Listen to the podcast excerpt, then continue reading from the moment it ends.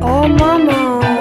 Räumt ihr bitte mal euren Scheiß hier weg. Mami, chill mal deine Base. Oh. Herzlich willkommen zu einer neuen Folge von Elterngespräch, dem Podcast-Talk von Eltern für Eltern. Mein Name ist Julia Schmidt-Jorzig, bin selbst Mutter dreier Kinder und habe noch viele Fragen rund ums Familienleben. Diesmal an Gerrit. Der ist Papa. Das klingt erstmal gar nicht so besonders, aber er ist Papa von zehneinhalb Kindern. Gerrit ist nämlich nicht nur Filmemacher, Drehbuchautor und Tango-Tänzer, sondern eben auch Samenspender und damit sogenannter Biopapa von neun Kindern.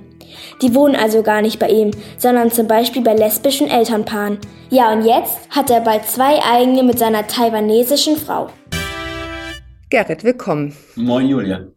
Das Erste, was ich über Gerrit sagen lässt, ist, dass er ein unglaublich geduldiger Mensch ist, denn wir kämpfen hier seit mehreren Tagen mit Tonproblemen und trotzdem sitzt du mir immer noch geduldig und gut gelaunt gegenüber. Vielen Dank dafür. Ja, wir probieren es jetzt, wir probieren es jetzt einfach nochmal.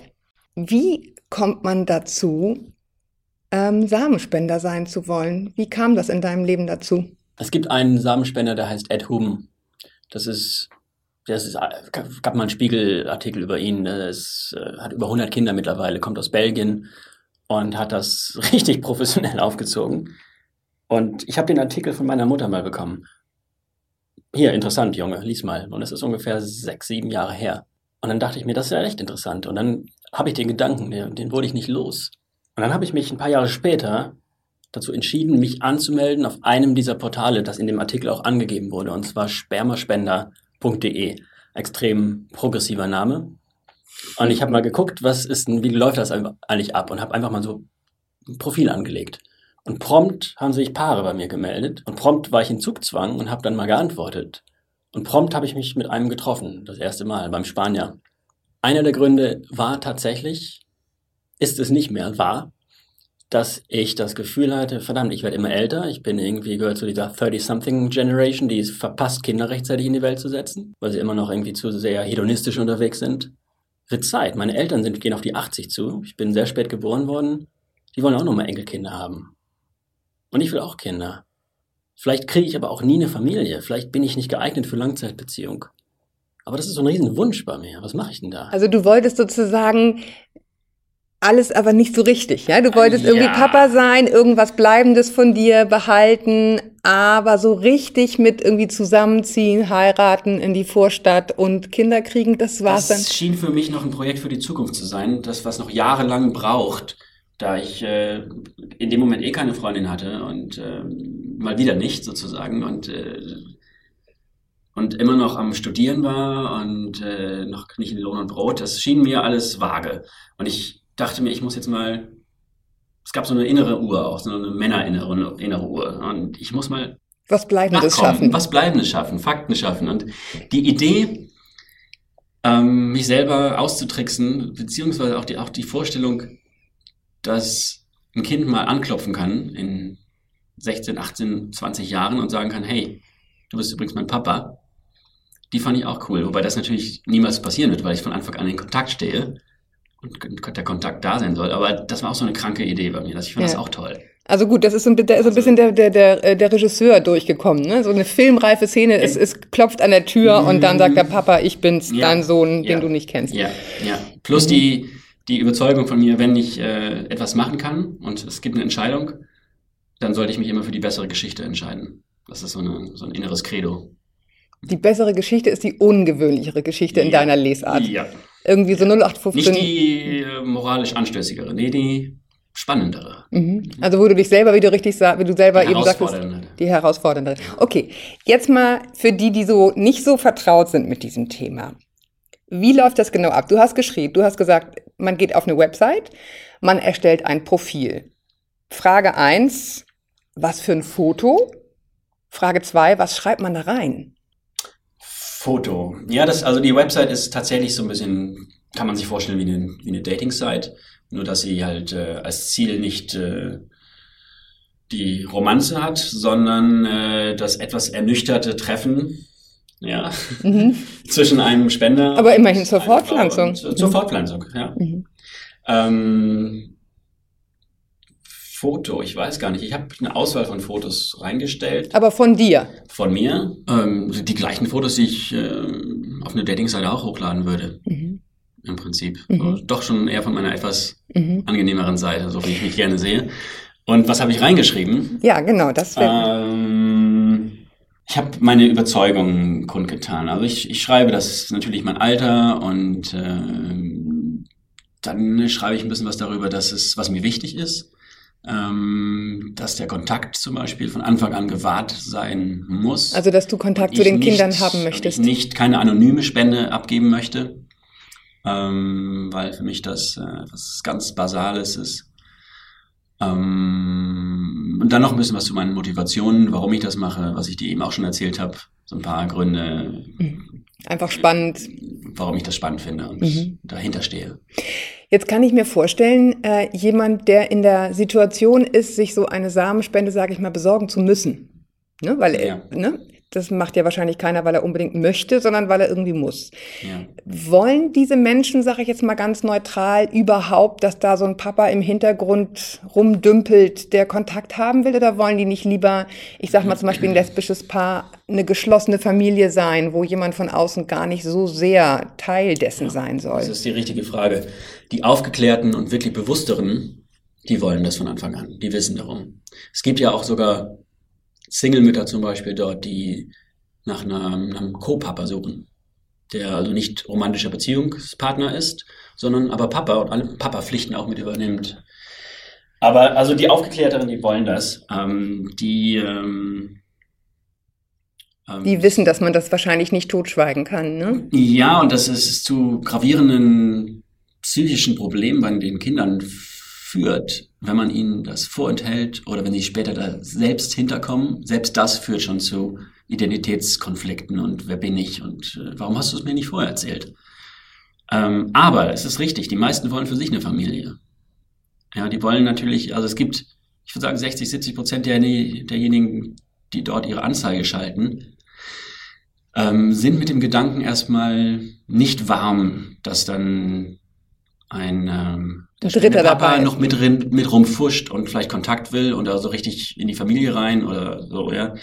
Das äh, wollen viele erstmal nicht und kommen dann aber, manche kommen dann doch auf den Gedanken irgendwann zurück im Verlauf von Gesprächen, von Kennenlerngesprächen. Wenn ihr euch jetzt, also du hast diese, dieses Profil, und äh, ich sag mal, ein lesbisches Paar sagt, das hört sich irgendwie gut an, der Typ weiß, was er tut, der möchte Kontakt zu dem Kind haben, finden wir okay. Dann schreiben die dir und dann trefft ihr euch. Erstmal zum Kennenlernen. Mhm. Vielleicht gibt es auch noch ein Telefongespräch vorab. Ja. Mhm. Okay, so und dann ähm, für dich jetzt, ich meine für die sicherlich auch, aber ist das nur eine Frage von Sympathie oder was ist das dann, was einen entscheiden lässt, machen wir zusammen?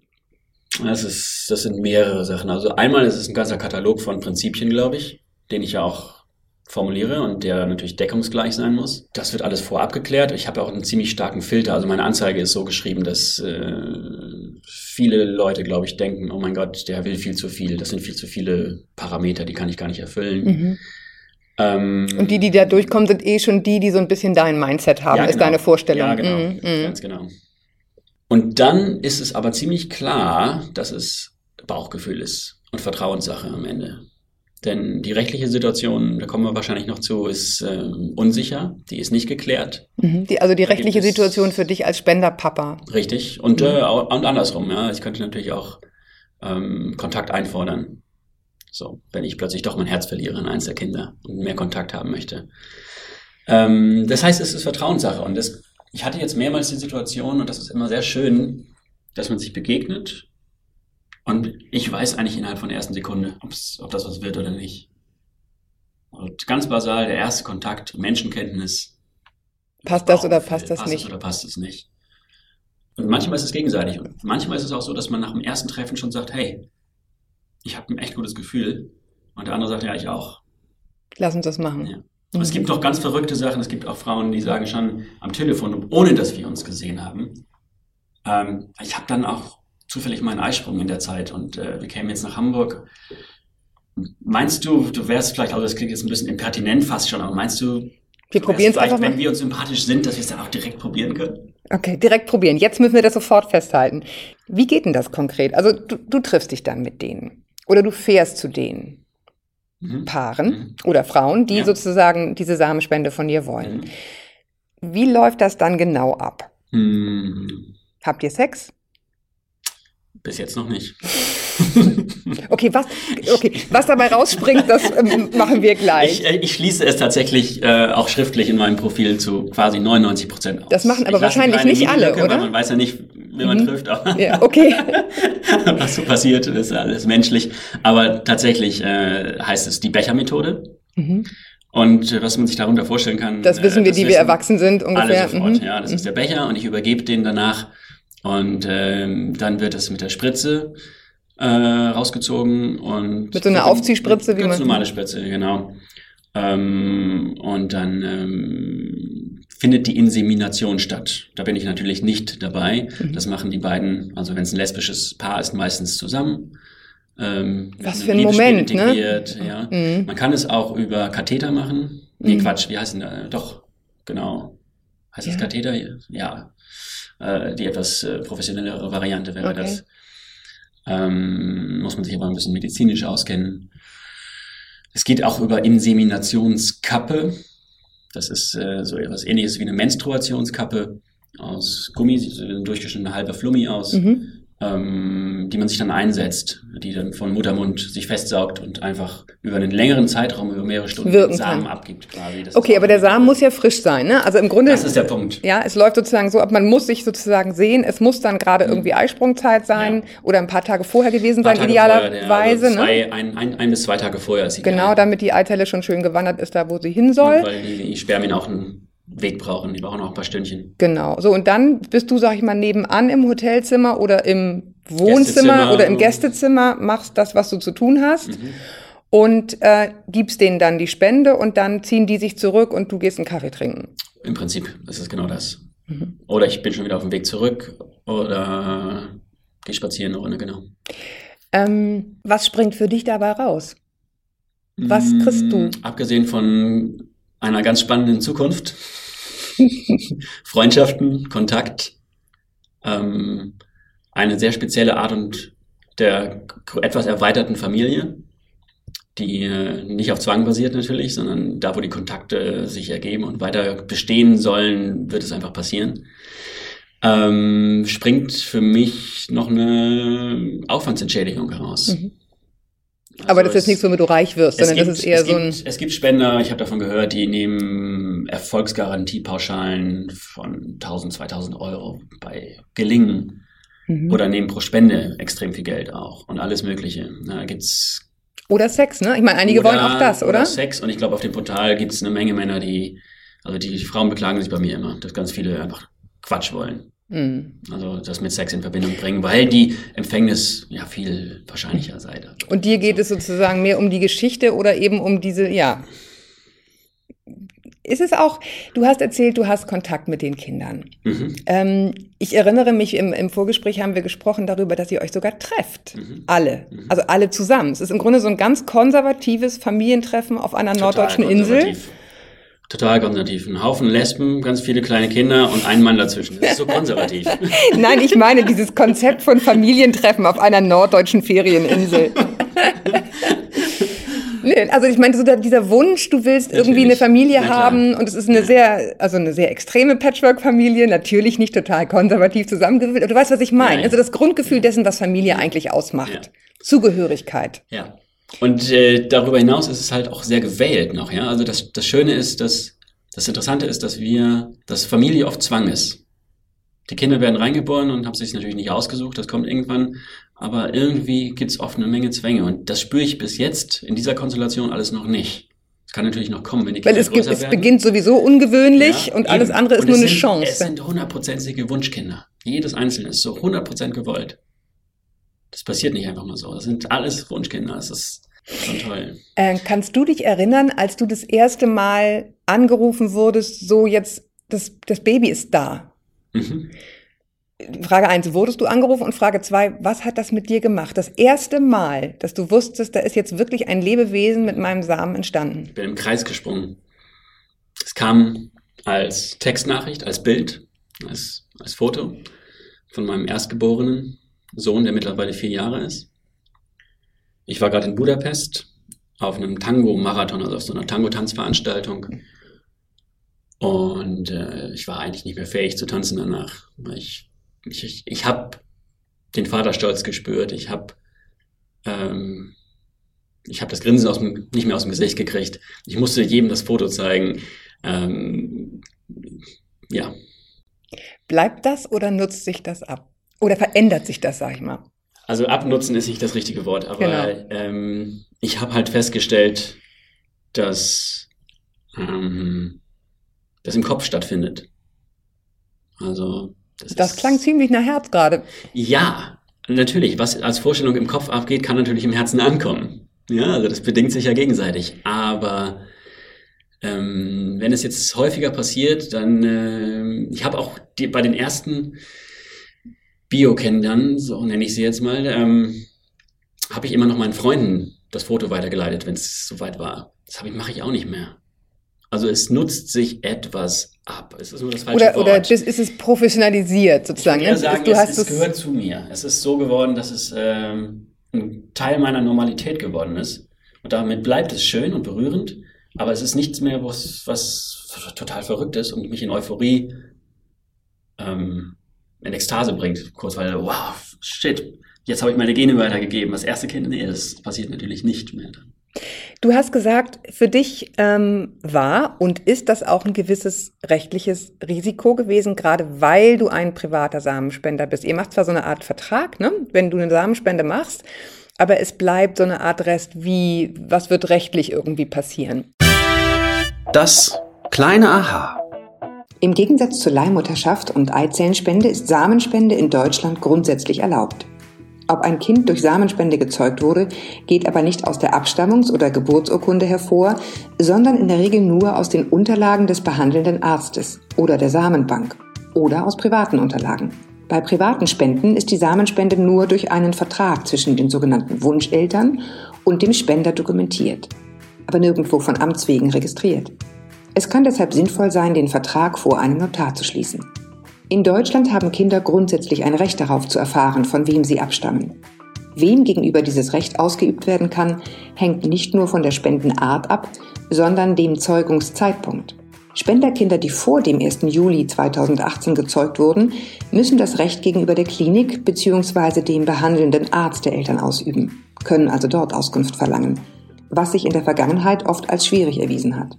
Spenderkinder, die ab dem ersten Juli zweitausendachtzehn gezeugt werden, haben gegenüber dem Samenspenderregister bei dem Deutschen Institut für medizinische Dokumentation und Information ein Recht auf Auskunft über den Samenspender. Dies gilt aber weiterhin nur für Spender, die über eine Samenbank spenden und somit registriert sind. Bei privat entstandenen Spenden sind die Spenderkinder auf die Auskünfte der Wunscheltern angewiesen. Sofern diese die Auskunft verweigern, kann unter Umständen ein Gericht die Eltern zur Auskunft verpflichten. Für alle Spender, auch die privaten, unregistrierten, gilt, dass ihnen keine rechtlich sichere Anonymität zugesichert werden kann. Hierzu gibt es entsprechende Gerichtsentscheidungen. Auch wenn in dem Vertrag der Wunscheltern mit der Klinik oder dem privaten Spender steht, dass der Spender anonym bleibt, ist eine solche Vereinbarung unwirksam, weil sie zulasten Dritter, in diesem Falle des Kindes, getroffen wurde. Spender, die vor dem ersten Juli zweitausendachtzehn Samen gespendet haben, waren nie ganz sicher vor Unterhaltsansprüchen, weil man sie gerichtlich als biologischen Vater feststellen lassen konnte. Das galt auch für Spender, die über offizielle Samenbanken gespendet haben. Gab es keinen anderen Mann, der die Vaterschaft anerkannte, zum Beispiel bei lesbischen Paaren oder alleinstehenden Frauen, bestand für Spender theoretisch die Gefahr, auf Unterhalt verklagt zu werden. Auch andersrum hätte ein Spendervater das von ihm gezeugte Kind auf Unterhalt verklagen können, falls er mittellos geworden wäre. Bislang haben viele Samenbanken alleinstehende Frauen oder lesbische Paare deshalb nicht mit Samenspenden versorgen wollen. Der Grund hierfür war das rechtliche Risiko, weil bei alleinstehenden Frauen oder lesbischen Paaren das durch eine Samenspende gezeugte Kind bei Geburt keinen rechtlichen Vater hat. Damit könnte der Spender sofort als Vater des Kindes festgestellt und zu Unterhalt verpflichtet werden. Bei Samenspenden, die ab dem ersten Juli zweitausendachtzehn getätigt werden, besteht diese Gefahr, auf Unterhalt verklagt zu werden, für Spender bei Samenbanken nicht mehr. Das Gesetz sieht vor, dass diese Männer nicht mehr als Vater festgestellt werden dürfen.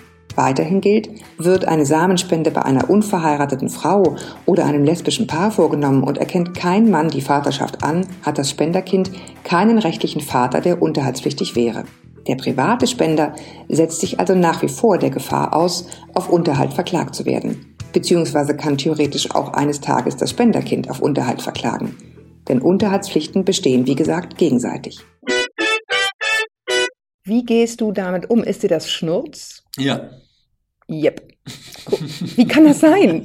Wie kann das, das sein? Alle haben Panik hatte, vor Unterhalt, du nicht. Ich hatte, nee, ich hatte da, ich, ich, ich glaube, ich, ja, A ist Vertrauen in die Auswahl meiner, meiner Paare quasi oder derjenigen, für die ich das mache.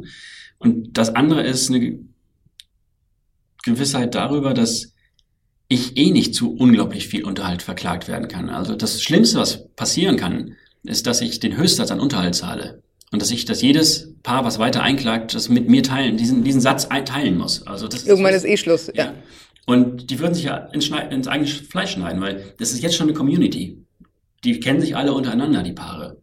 Die verstehen sich, es gibt eine WhatsApp-Gruppe, es gibt eine Facebook-Gruppe, manche treffen sich ab und zu. Wenn da ein Paar ausschert, sind die draußen? Unterhalt, die sind doch aus der Community sogar draußen. Mhm. Das, also es ist doch alles auf Vertrauen, auf Augenhöhe, auf, ähm, auf Anstand. Das, das wird nicht passieren. Ähm, die Paare, die sozusagen vorrangig, ähm, oder sagen wir die Frauen, die vorrangig auf deine Dienste Zugriff haben oder zugreifen, sind ja lesbische Paare gewesen oder alleinstehende Frauen. Und, und die ein sind, heterosexuelles Paar mittlerweile. Und ein heterosexuelles, okay. Ähm, aber ich sage jetzt mal, die erste Gruppe oder die ersten beiden Gruppen, von der ich sprach, die sind ja genau die, die über viele Jahre keinen Zugriff hatten auf Samenbanken. Weil da ja, eben richtig. genau äh, diese Problematik bestand. Es gab keinen rechtlich festzustellenden Vater, der sozusagen, den man als Vater hätte festschreiben können und dementsprechend wäre, wärst du sofort unterhaltspflichtig oder mhm. zumindest... Deswegen mussten die auf anonyme Samenbanken im Ausland zurückgreifen, wo es erlaubt war, Dänemark zum Beispiel oder so, genau. Mhm. Genau, oder du hast es jetzt eben gemacht. Ähm, war das also von dir auch so eine Art politisches Statement, so nach dem Motto, warum, was, was, was soll das? Warum ja. nicht die? Mir ja, ist doch egal, ob die lesbisch sind oder heterosexuell, ja. Hauptsache das Kind ist, er, ist erwünscht. Ja, selbstverständlich. Das hatte ich in den Anfängen fänglichen Motivationen, als du mich da eben fragtest, nicht mit berücksichtigt. Das ist natürlich ein wesentlicher Grund gewesen für mich. Ich ähm, mag die Politik der Samenbanken nicht. Ich mag, dass die Gesetzeslage hinterherhinkt. Das mag ich nicht. Ähm, dass äh, Paare selektiert werden, die finanziell sichergestellt sind oder besser verdient sind. Dass genetisch vorselektiert wird. All das gefällt mir nicht. Ähm, und das ist natürlich ein politisches Statement in dem Sinne, dass ich dass ich dann Bypass-Passing mache, dass, mhm. dass ich über eine private Seite äh, auf Vertrauensbasis ähm, das Leben weitergebe mhm. ja, und nicht über das Reagenzglas klinisch mhm. und institutionalisiert. Mhm. Jetzt gibt es eine Frau in deinem Leben, anders als vor ein paar Jahren, als du angefangen hast damit. Mhm. Ähm, und diese Frau hat ein Kind geboren, was auch dein Kind ist. Mhm. Das heißt, du hast jetzt, ob du es willst oder nicht, auch so eine Art Familie. Ähm, oder du hast eine Familie. Ja. Ähm, du sprichst du, von meinem Sohn Jonte. Genau. Was war anders, als Jonte geboren wurde und wo warst du da? Was ist heute da anders?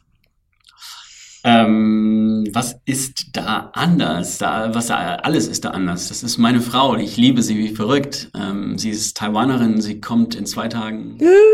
endlich zu mir, mit Kind. Und, das heißt, ähm, ihr wart jetzt Wochen, Monate lang getrennt? Wir waren jetzt lange getrennt, ja. Und äh, ich war bei der Geburt dabei. Ich habe das Kind rausgeholt. Ich habe die Nabelschnur durchgekaut, wollte ich sagen, geschnitten. ich, ähm, ich bin dabei gewesen. Ich, das, alles ist da anders. Sie kriegt ja noch ein zweites. Jupp. So kommen wir dann auch auf die, deswegen zehn eineinhalb, weil ein ja. halbes noch im Bauch deiner, deiner Frau ist. Mhm. Ähm, Es wird ein Bis, Sohn. Es wird ein Sohn, das weißt du. Okay, okay. Ja, ich habe bald zwei Söhne. Wahnsinn, unglaublich.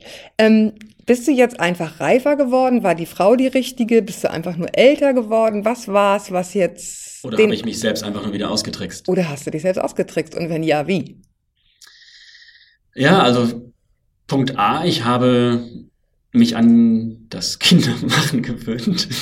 Okay, also hat, hat das seinen das, Zweck erfüllt das, mit dem Samenspenden. Okay. Ja, und Ähm, äh, das, das war ein Vorgefühl an Verantwortung, ja, obwohl ich, das hat ja auch was mit der Verantwortung zu tun. Na klar. Natürlich, ich habe nicht die soziale im Sinne eines Vaters, der ständig dabei ist und die erzieherische Aufgabe übernimmt. Aber ich habe die Verantwortung, Kontakt zu wahren, mich den Fragen zu stellen. Ähm, da, da hängt noch viele, da gibt es eine Verantwortung. Und ich glaube, allein das hat mich reifen lassen. Dass du dich selber so rangeführt hast, ne? Mhm. Und dann habe ich meine Frau kennengelernt, auch mal wieder beim Tango-Tanzen. Und ähm, ja, wir haben uns, erstmal war es eine schöne Beziehung, die auf anderen Ebenen gut funktionierte. Mhm. Ich will, wir lächeln einfach nur leise und denken uns so, den Rest, ja, ich genau. Ich werde nicht ganz explizit hier. Und dann äh, kam, das, äh, kam die Empfängnis dazu. Dann hieß es plötzlich... Schwangerschaft ist da. Und wir haben beide das Grinsen eigentlich aus, auch nicht aus dem Gesicht gekriegt. Und damit war uns klar, hey, ihr macht das wir jetzt. Wir machen das jetzt. Auch wenn es anfänglich Schwierigkeiten gab. Und Taiwan, Deutschland, wie soll das funktionieren? Eine Menge Fragen im Raum standen. Das ziehen wir natürlich durch. Und so sollte es sein. Und haben wir letztes Jahr geheiratet in Dänemark. Und jetzt ist, wie gesagt, Nummer zwei unterwegs. Eine Frau, die dich heiratet, die muss dann ja ganz schön was, also ne, die, die muss das ja mittragen. Ja, dass das funktioniert, das wusste ich. Ich glaube, ich weiß, worauf du hinaus willst. Entschuldigung. Nee, das Frage ist genau nicht. Die Frage. Äh, Trägt sie das mit? Weiß sie das? Sie hat mich hier in Deutschland besucht. Ähm, jetzt zwei Sommer schon her. Und ich hatte da einen Auftrag. Ich musste da spenden. In einem. Während sie hier war? Oh, okay. Während sie hier war, hatte Gut, ich einen ab. Auftrag. Ich, ich meine, der Eisprung ist halt mal... wann er kommt und äh, ich habe meine Verpflichtung. Ja? Zugesagt ist zugesagt, das ist eine Priorität. Und dann ist sie mit. Dann habe ich dem Paar gesagt, hey, ihr müsst meiner Frau das Ticket mitbuchen und auch das Hotelzimmer, denn nicht meiner Frau, sondern meiner mhm. Freundin, Freundin damals. Mhm. Damals Freundin. Mhm. Und das haben die gemacht. Und äh, ich überlasse jetzt das auch der Fantasie des Zuhörers. Ähm, meine mhm. jetzige Frau hat mir auf dem Hotelzimmer geholfen, die Spende mhm. auf den Weg zu bringen. So, okay. Punkt, Punkt, Punkt. Aber sie, also kurzum, sie ist damit d'accord, ja? Sie, sie ja, kann damit leben? In dem Moment, das wollte ich eigentlich sagen, das ist der eigentliche Punkt, in dem Moment, nach der Aktion, wusste ich, hey, in diese Frau sollte ich mich mal schleunigst richtig verlieben. Wer so cool ist, das mitzumachen, der ja, ist, passt, passt für dich. Das ist dann auch passiert. Mhm. Ich habe äh, in, äh, in diesem Podcast eine Rubrik, die ich sehr mag und die heißt äh, Tops oder Flops. Ähm, und das ist letztendlich eine Rubrik, in der Eltern, mit denen ich spreche, so ein bisschen erzählen, was haben sie diese Woche richtig gut gemacht und vielleicht trotzdem versagt oder was ist ihnen besonders Gutes widerfahren diese Woche. Ähm, fällt dir was ein? Weißt du was? Tops und Flops. Vor drei Wochen gab es einen, einen krassen Einschnitt, emotionaler Natur erst einmal. Ähm, und das ist verbunden mit dem Top und dem Flop, beides. Meine Frau hat mir plötzlich gesagt, dass sie nicht nach Deutschland kommt und Taiwan bleibt und dass sie sich auch keine Beziehung mehr mit mir vorstellen kann. Das war ein Hammer. Das kam, ich verstehe das mittlerweile bei ihr, aus einem, aus einer tiefen Unsicherheit und einer Angst, überhaupt da wegzugehen und jetzt auszuwandern und sie, die Familie zu verlassen, ihre Großmutter vielleicht nie wiederzusehen und so weiter und so fort. Plötzlich kam alles zusammen und sie hat einfach Panik gekriegt und Angst. Und vielleicht gab es noch eine postnatale und eine pränatale Depression dazu. Und das hat sie zu diesem Schritt geführt und das hat bei mir alles zusammenbrechen lassen innerlich. Für drei Tage. Das war der Flop. Und der Top kam dann, das Top, der Top, kam dann drei Tage später in Form einer ganz berührenden, wunderschönen Sprachnachricht über eine halbe Stunde lang von einem Baumhaus, was ich da in Taiwan gebaut hatte. Ähm, da saß sie und hat mir eine Nachricht geschickt und sich dafür entschuldigt und ja, ist wieder zurückgerudert und hat gesagt, so ein Quatsch, ich komme natürlich, ich vermisse meine Familie und wir machen das. Das war dann das Top. Es äh, bleibt aufregend, ne? Jetzt kommt sie in zwei Tagen. Rollercoaster. Und, ja, Wahnsinn. Mhm. War das. Aber jetzt kommt sie, übermorgen mhm. ist sie da mit Kind. Gut, mein kleines Top oder Flop nimmt sich klein dagegen aus. Und trotzdem, mich hat es irgendwie auch berührt. Eine sehr gute Freundin von mir hat mich gefragt, ob ich bei ihrer Geburt dabei sein möchte, weil der Mann einfach sich nicht in der Lage sieht, das irgendwie zu, zu, ab, zu verstecken sozusagen oder, oder mitzumachen, oh, wow. ähm, was mich total gerührt hat und wahnsinnig freut. Äh, und dann stellte sich heraus, so einfach ist es alles gar nicht, das auf normalem Wege zu probieren, ist unglaublich gefährlich und so. Ähm, und jetzt ist es so, dass sie dieses Kind per Kaiserschnitt kriegen wird und ich dabei sein werde. Mhm. Und ähm, das war für mich wieder wahnsinnig interessant, denn ich selber habe drei Kaiserschnittkinder. Wow. Und äh, erinnere mich noch sehr gut, und das war jetzt nochmal für mich wirklich eine Schule, was das mit den Frauen macht, wenn die das nicht normal machen können. Mhm. Auf natürlichem Wege, ne? Man denkt, mhm. naja, egal, Hauptsache es kommt heil mhm. raus, es ist aber irgendwie nicht so egal. Ich mhm. bin heute, ne, glückliche Mutter von drei gesunden Kindern, alles wunderbar, mhm. aber ich erinnere mich noch sehr gut an dieses Versagensgefühl. Das ist ja so erstaunlich, Ach. diese archaischen Gefühle, Ach. die dann äh, hochkommen, ne? Wenn du denkst, alle anderen sozusagen können das normal, was natürlich nicht stimmt, ne? Es sind nicht alle anderen, sondern es sind ganz viele, aber man selber immer mehr. So, immer mehr. Ja, dafür gibt es auch viele Gründe. Das sind nicht nur, weil alle Leute nicht wollen, dass sie sozusagen Geburtsschäden haben, sondern die Babys sind einfach auch sehr viel größer geworden. Die Hüften schmaler. Ähm, genau, und die Hüften schmaler, äh, ja. Und ähm, das fand ich nochmal, das ja, hat mich nochmal sehr ins Nachdenken gebracht. Habe ich auch gar keine Lösung oder so jetzt irgendwie. Es mhm. ist für mich Top und Flop gleichzeitig, wobei Flop überhaupt nicht. Ich bin total happy, damit gehen zu dürfen.